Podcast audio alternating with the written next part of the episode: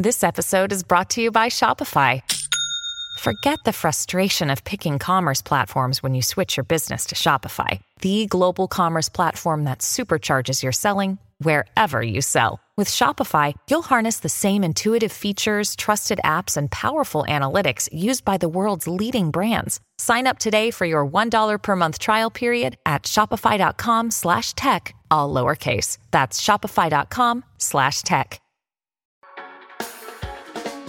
Hey everyone, if you like this podcast, go behind the paywall to get privileged access to the smartest minds in finance. Join the Real Vision community and learn how to become a better investor. Visit realvision.com slash rvpod and use the promo code podcast10, that's podcast10, to get 10% off our essential membership for the first year.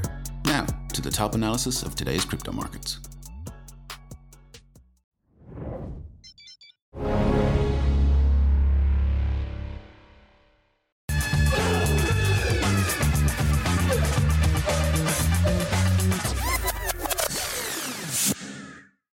What's up, guys? It's Ash Bennington. Welcome to Real Vision Crypto Daily Briefing. Before we bring our guest in, I want to talk about an exciting initiative at Real Vision. The Mint for season two of the Real Vision Collective is happening right now. The aim of the RV Collective is to bring all your favorite NFT communities together while giving you the knowledge you need to navigate Web3. Season two is the next step in this journey to create this collection, we've pulled artwork from nine of the most significant CCO projects out there and transformed them into three unique mashups. If you want to help us building, keep building the super community of NFTs, head over to realvision.com slash collective. That's realvision.com forward slash collective to learn more and to mint your own season two NFTs. With that said, let's bring in our guest. Chi Nnadi, co founder and CEO of Mara. Chi, welcome to the show. Oh, thank you, uh, Ash. It's good to see you. And thanks for having us on the show. We really appreciate the opportunity to share our, our story from Africa. Well, it's a pleasure to have you here. Let's talk a little bit more generally. Uh, tell us a little bit about yourself, your background, and of course, about the current state of play of blockchain in Africa. Sure. Okay. As background on myself, um, I was I've been raised all over the world. You're a classic global citizen. Um, started off young life in Nigeria. Um, left at around seven years old and went to Canada, which was a shock, as you can imagine. Um, but as anybody winters were not jumped fun. from culture. Oh my God! Uh, first time I ran into the snow, I thought it was going to be fun, and I quickly learned that snow meant shoveling driveways, and so not fun, you know. Um, and then we moved to uh, moved to the U.S. when I was 13, uh, and then uh, that's where I was. We stayed most of my adult life. Now, because I'm from a specific tribe in Nigeria called the Igbos, that um, Nigerians who are listening will know, we are famous for going home to our village every single year. Uh, it's it actually is something that came from the uh, Nigerian Civil War, the Biafran War, where our tribe was almost um, almost uh, uh, exterminated. Actually, about a third of our tribe died at that time, and our villages are what saved us. The reason why I say that is because growing up in Canada, we were in Nigeria every single Christmas and every single summer, um, so that kept me very, very close to growing up there. And so when I hit my 20s uh, in the 2000, the late 2010s, sorry, late 2000s, late 2010s, I actually moved back to Nigeria. Um, and then I spent the whole of last decade splitting my time between Nigeria and, and, the, and California. And I share that for a reason because it allowed me to be very early in crypto or the blockchain space. And when I say very early, I mean the crypto philosophical anarchist days of the early 2010s, 2011, 12, 13, right. where it was really about the philosophy of blockchain, right? And a lot of my friends were actually uh, libertarians in the US. So deep in that world. But at the same time, I was transplanting myself to Nigeria, not just Nigeria, but um, my home, my homeland, which is the southeastern part of Nigeria. Uh, and so I was seeing this revolutionary technology that uh, I, I immediately recognized as a leapfrog technology for Africa because right. I immediately understood that it could be utilized to um, to reorganize society and build build social infrastructure in society. Yeah, you know, I'm fascinated by one word that you just said there in particular, and that's the word leapfrog. Uh, this is one of the most interesting things about the African continent to me is that the ability, for example, of the the just extraordinary adoption of mobile phone technology uh, and peer-to-peer style networks. It would seem to be a very much a natural fit for blockchain, uh, and, and particularly because you don't have a lot of the legacy incumbents in the space to block you uh, as you might have somewhere else in the world. Talk a little bit about that aspect of it. I find that incredibly fascinating.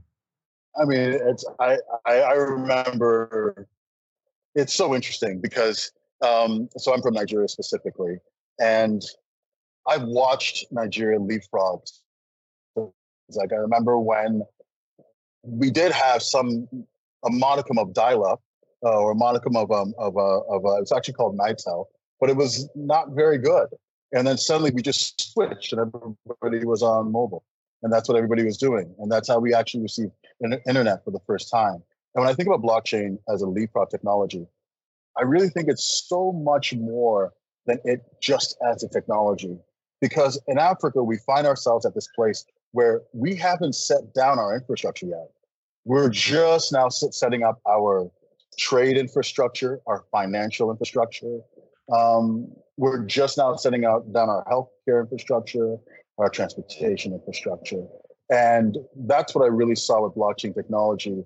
It's oppor- it, it is a as a as a piece of technology that could reform how humans interact with each other.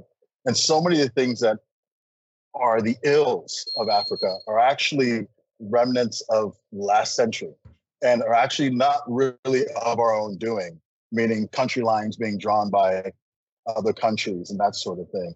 And so, one of the things that I really saw that would be really exciting, that's really exciting for Africa, is that blockchain creates an opportunity to create currencies and assets for the bottom of the economic pyramid. Now, if you really think about that, no matter where you live in the world, the top of the economic pyramid has lots of assets to hold value in, but the bottom of the economic pyramid doesn't. In fact, I can tell you what, other than like fiat currency, proprietary fiat currency, the number one currency all across Africa is phone credit.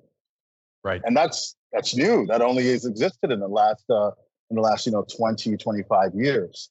And so whether it's um, tokens representing blockchains or tokens representing uh, protocols, it creates an opportunity for us to create value, African value, and trade amongst ourselves. And that is illuminating when you're talking about a society where, especially in Nigeria, 70% of the population is under the age of 30.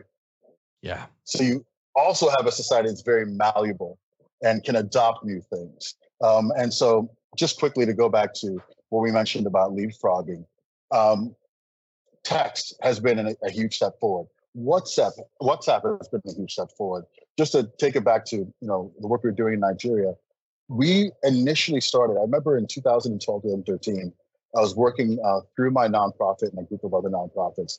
And we went and taught one uh, member in a rural community to use Facebook and WhatsApp. This is 2012, 2013. So it was actually novel at that time. And this is an area that receives an incredible amount of oil spills.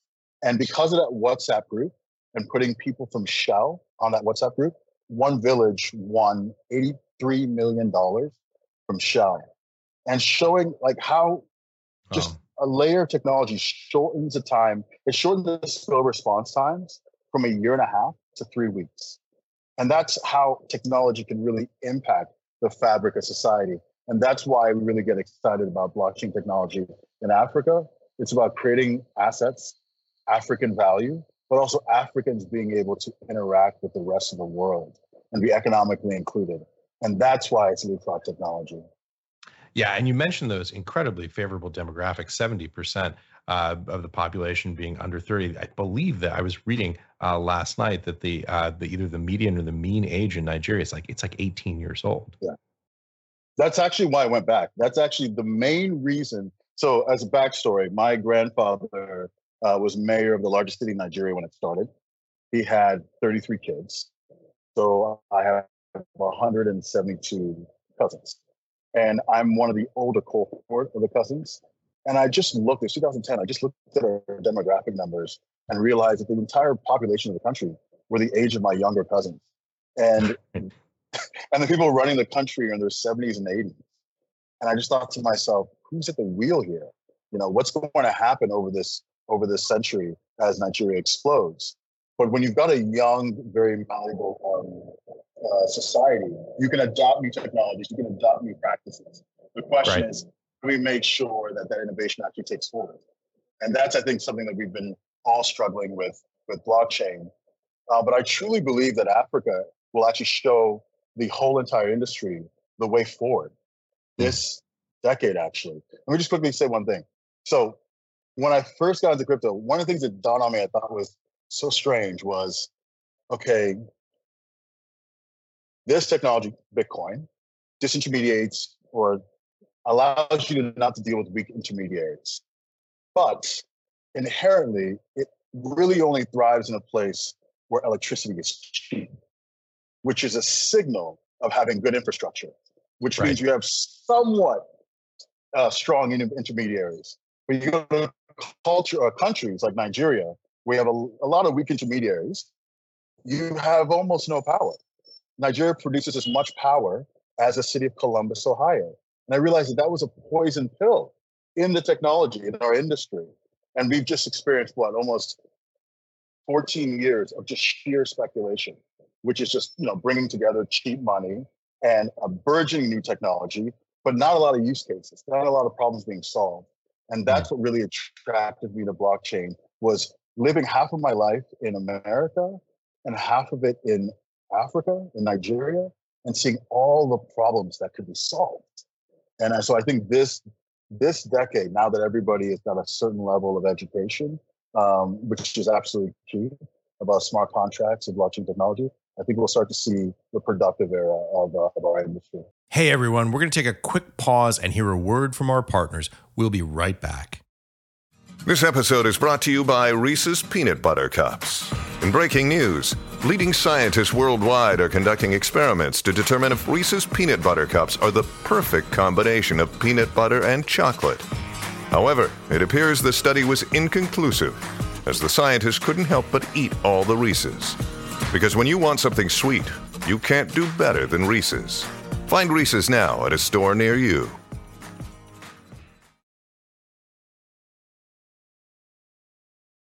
Yeah, uh, fascinating. Uh, you said another key word there for me, which is infrastructure. Before we start talking about the the blockchain infrastructure uh, in Nigeria, talk a little bit about the mobile phone infrastructure in Nigeria. Uh, what kind of penetrance does it have? Uh, what is the sort of demography of it uh, for folks, for example, you know, under 30? uh, and how does it look? Sort of, is it something that working people have access to almost universally? Because in my understanding, uh, mobile phones are really at the at the very core, uh, particularly for young people in Nigeria, of their ability to communicate and connect, as they are uh, here in the United States and elsewhere. Yeah, I believe mobile phone penetration, and I say so, sorry, smartphone penetration sits at seventy percent. But it's, here's an interesting statistic: in some records, mobile mobile phone penetration will sit at like hundred and thirty percent. And you're wondering why is that the case? Well, that's because people have more, more than one phone. And the right. reason why they have more than one phone is because one network isn't working as well as the other network isn't working. And so that's one of the things that we saw in the last decade was that widespread uh, mobile phone adoption take place and smartphone adoption, and then 3G and 4G also blanketing blanketing the con- uh, the country, Nigeria. I'm talking about Nigeria specifically, right. and that ushers in the right type of infrastructure for us to start building assets and actually living and building in that digital world. So, so let's talk a little bit. Uh, you mentioned uh, you mentioned the idea of mobile minutes being uh, a valuable form of currency throughout Africa. Talk a little bit about uh, the payment infrastructure, the current payment infrastructure on mobile phones uh, in Nigeria. You know, if you and I, for example, uh, make a bet on a soccer match, do we do we pay each other via mobile phones? How does that work? So, okay, so Africa is very interesting when it comes to mobile phone penetration. Uh, sorry, mobile phone adoption for payments. Uh, this is a, a, little bit of alpha information as dis- the differences between the different parts of the continent. in countries where the banking infrastructure is strong, places like Nigeria and South Africa, um, mobile money was slow to be adopted, but credit cards were very quickly adopted. So what you end up finding is actually, and this is actually just now changing in Nigeria, and I'll share a little bit more about that. But when you go to East Africa, when you go to Kenya, which was the the the inventor of mobile money, and you start to look at Uganda, Tanzania, and other parts of East Africa that, and other parts of Africa in general, that don't have strong uh, uh, financial services sectors, um, mobile mobile money is dominant. I mean, if you live in Kenya today, you will never use your debit card or your credit card. You will lose it. I mean, that's one. I I, uh, I was living in Kenya, and uh, every time I left, I just and I went to another part of the world. I just didn't know how to take my credit card with me when I left because I was so used to doing everything on my phone. In right. fact, I tell people if you if you visit Kenya or East Africa and you haven't signed up for the mobile money, um, you know whether it's M-Pesa or Airtel Money, then you actually aren't living there yet because it's easier to use mobile money for me to quickly send you by text uh, M-Pesa um, than it is to do any other form of payment, bar none. Now, if you switch to Nigeria, which is really interesting, one because of the sheer size of Nigeria and the incumbents that existed there with the with the with the financial sector. This beginning of this year, mo- uh, payments via mobile mobile payments, mobile money just took off, and that was really driven by decisions by the Nigerian government at the beginning of this year to start moving towards cashless. And so that's a huge moment. It's a huge moment because you're talking about um, you're talking about mobile payments, you know, uh, bank P2P becoming now more popular than using cash. I don't know how to stress this more. Like the problem with Nigeria before, or it's kind of still actually before the, the new administration is really pushing some of these things away, was that you literally had to bring in cash, go and find someone on the street, and then be able to trade him at the black market rate for cash. And he gave you a black bag full of cash, and that's how you moved around. Um, it's one of the reasons why Mara was actually launched for Pan Africa. Was uh, we visited Kenya, and I just saw how mobile savvy the entire country was. Everybody was already having the behavior of mobile money. And I realized that digital assets is just layered, just one layer above that that uh, that activity, that action. Um, and fortunately, large markets like Nigeria have now started moving in that direction as well, which really creates a very good environment for digital assets going forward. What's the government view uh, and this sort of uh, ruling uh, class view? I mean, I, I asked this question because I sort of wonder whether it's whether it's Lagos or Abuja or Washington or uh, or New York. Uh, there's always this kind of uh, question about what do the ruling class think of this? What do the people who run the government think about it? What do the people who run uh, the banks think about it? Is there an openness, a willingness uh, to experiment with this technology uh, and to attempt to empower people using it? You know, that's a really good question. I think we're all seeing that being answered in some way with regu- this regulatory wave we're going through these next few years. And what we've seen and what we've learned is that it really has a lot to do with the demographics of the country and the opportunistic nature of the government. What do I mean by that? For most countries, when you see crypto, you see an attack on your money, which is, you know, you know, crypto is innovating on the proprietary product of, of countries. Um, but I would say for African countries, the greatest problem they have to deal with is less so um, is not so much capital flight, but more so security and literally, literally human flight. You know, because our population is just exploding so much. So what's really driving, um, if you want to call it the ruling class or the powers that be, is how can this technology be used to create jobs for the youth? Because what we don't want is a youth burning down the entire country. That's a different environment than the US, than Asia. Um, I mean, I think back to the work we were doing in the Niger Delta. I wanted to build a smart contracts platform since I learned of them in 2015, I did not make the move to do so until 2016 when I witnessed a bunch of youths riot at, at, at what the ruling class in, the, in their, the community did. And it made me realize, okay, the people want something new now. And what we've seen, especially in Nigeria over the last couple of years, uh, actually the last year, is the uh, powers that be, the politicians, the ruling class, really start to listen to the youth. I mean, we've just, uh, we've just, uh, I mean, the current president is that's 46 years old and is a tech bro. Now, that's amazing for Nigeria. We don't have ministers that young.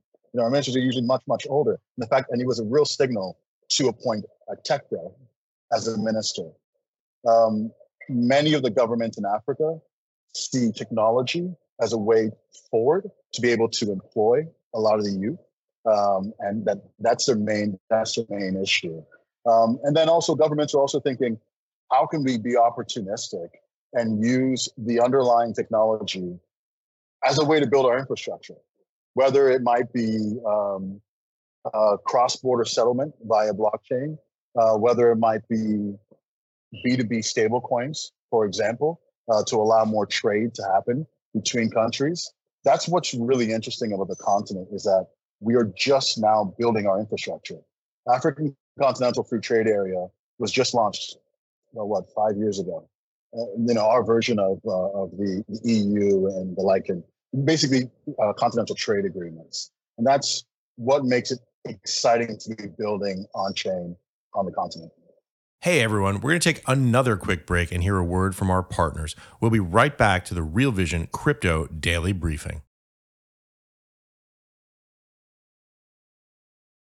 Yeah, ex- extremely interesting. Talk talk a little bit about Mara, what the vision is, uh, how you're focusing in Nigeria, and then across the broader African continent. What's the vision? What's the goal line look like in your mind? Uh, it all comes back to you know when I first came back to Nigeria to live full time uh, early last decade, and I just remember running into this really great guy named Kachi, who was a young father, great personality, incredibly trustworthy. The key word there is trustworthy, and we spent years working together in the Niger Delta, and it took me years to find him. And it dawned on me because I was fully in my early crypto mind, I was like, Kachi is someone that can be trusted.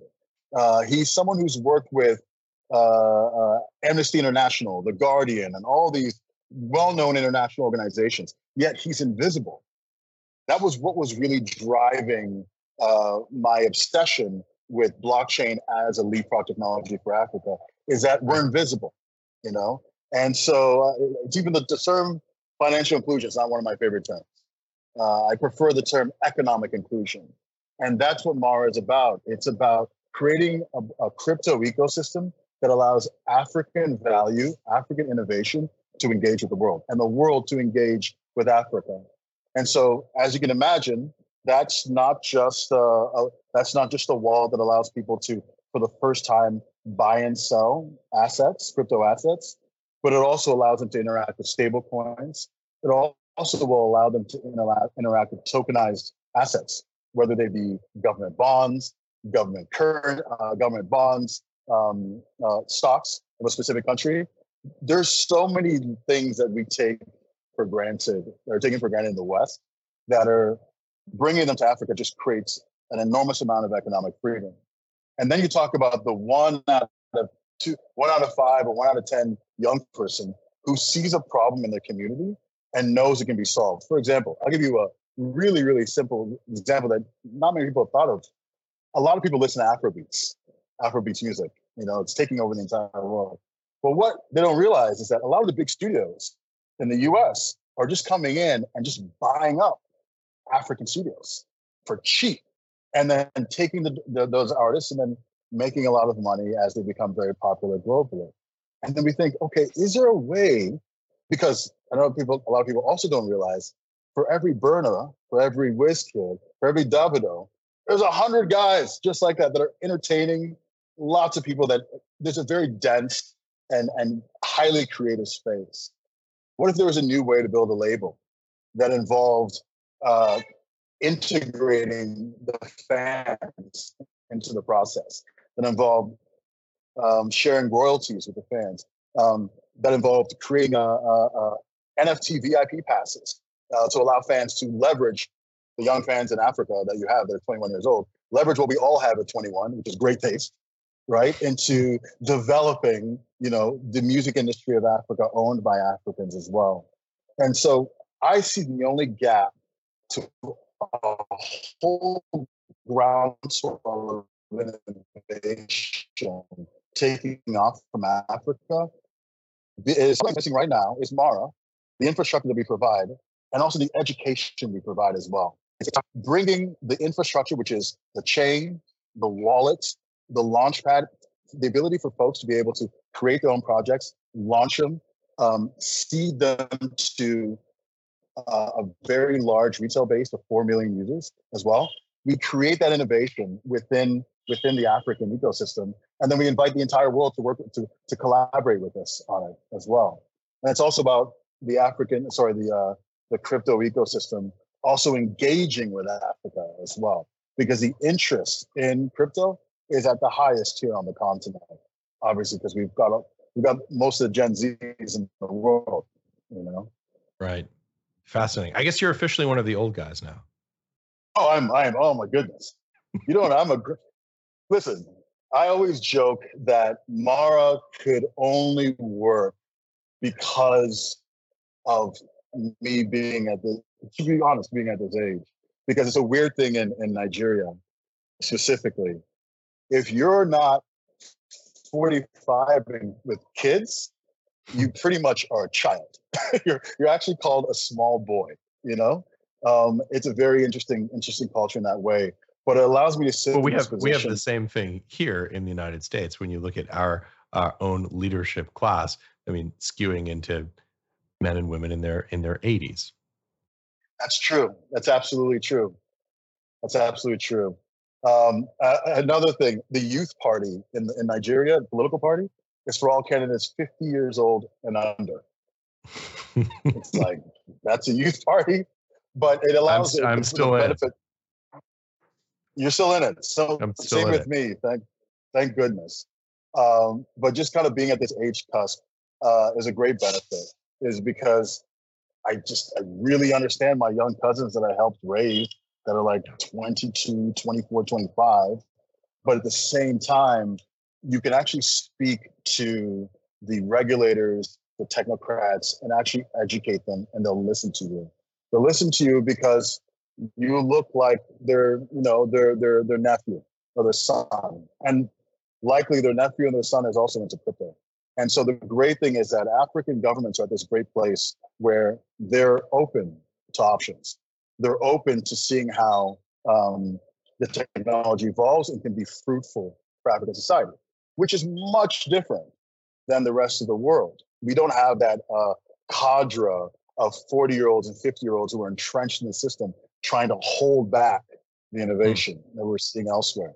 That's where the, demogra- the demographics work in our favor such a fascinating conversation. We've done a number of conversations here on Real Vision uh, about blockchain technology in Africa. I always find it fascinating. Uh, in many ways, Africa seems to be on the leading edge uh, of this for all the reasons we just talked about. Uh, really fascinating stuff. Final thoughts, key takeaways that you'd like to leave us with. I think that uh, what I really like to leave folks with is just that, um, you know, when technologies get formed, they they go through that speculative phase that we went with blockchain. And I truly believe, you know, as we all are thinking about utility, as we all are looking at um, real world assets on chain, um, I truly believe that we're going to see the next 10, 15 years um, a ecosystem sprout from the bottom up. Um, and the, be- the beautiful, the benefit of it is that millennials all around the world are into crypto. So they'll be able to co-invest, partner with these young entrepreneurs on the continent. They'll be able to be part of building the future of Africa and be part of it themselves. One of the things I've always I said to myself, uh, I think it was uh, in my like in my teenage years, I said, in my lifetime, like my generation, everybody I know is going to go visit Africa. And we both know it wasn't like that before, you know? Um, and I really do think that we're heading towards a, a different way of seeing African people in the future. And I'll leave one statistic that's kind of controversial, and I'll leave you with it, just to kind of so we can kind of reform our heads as to what what, what the future is bringing. Uh, in 1950, for every one African there was in the world, there were two Europeans. In 2050, for every one European, there'll be four Africans. The world is fundamentally changing um, at a time where we're working with technologies that are fundamentally changing the way we interact with each other and govern, our, govern ourselves. So I see some, I see really interesting and exciting times coming from the African continent, participating in the conversation going forward and helping build this new future that we're all moving into. Fascinating stuff. And talking about participating in the conversation, I hope you come back and join us again soon. Give us more of an update. Tell us what's happening. Really, really great stuff. Thank you so much for joining us. Absolutely. Thanks for your time, Ash, and uh, take care. Pleasure. That's it for today. Make sure to check out our website. You can go to realvision.com forward slash crypto. That's realvision.com forward slash crypto. It's free to sign up. Join us again tomorrow. Michael Safai uh, from Dexterity Capital will be live on the show. See you at 9 a.m. Pacific, noon Eastern, 5 p.m. London time. Thanks for watching and for listening. Have a great afternoon, everybody.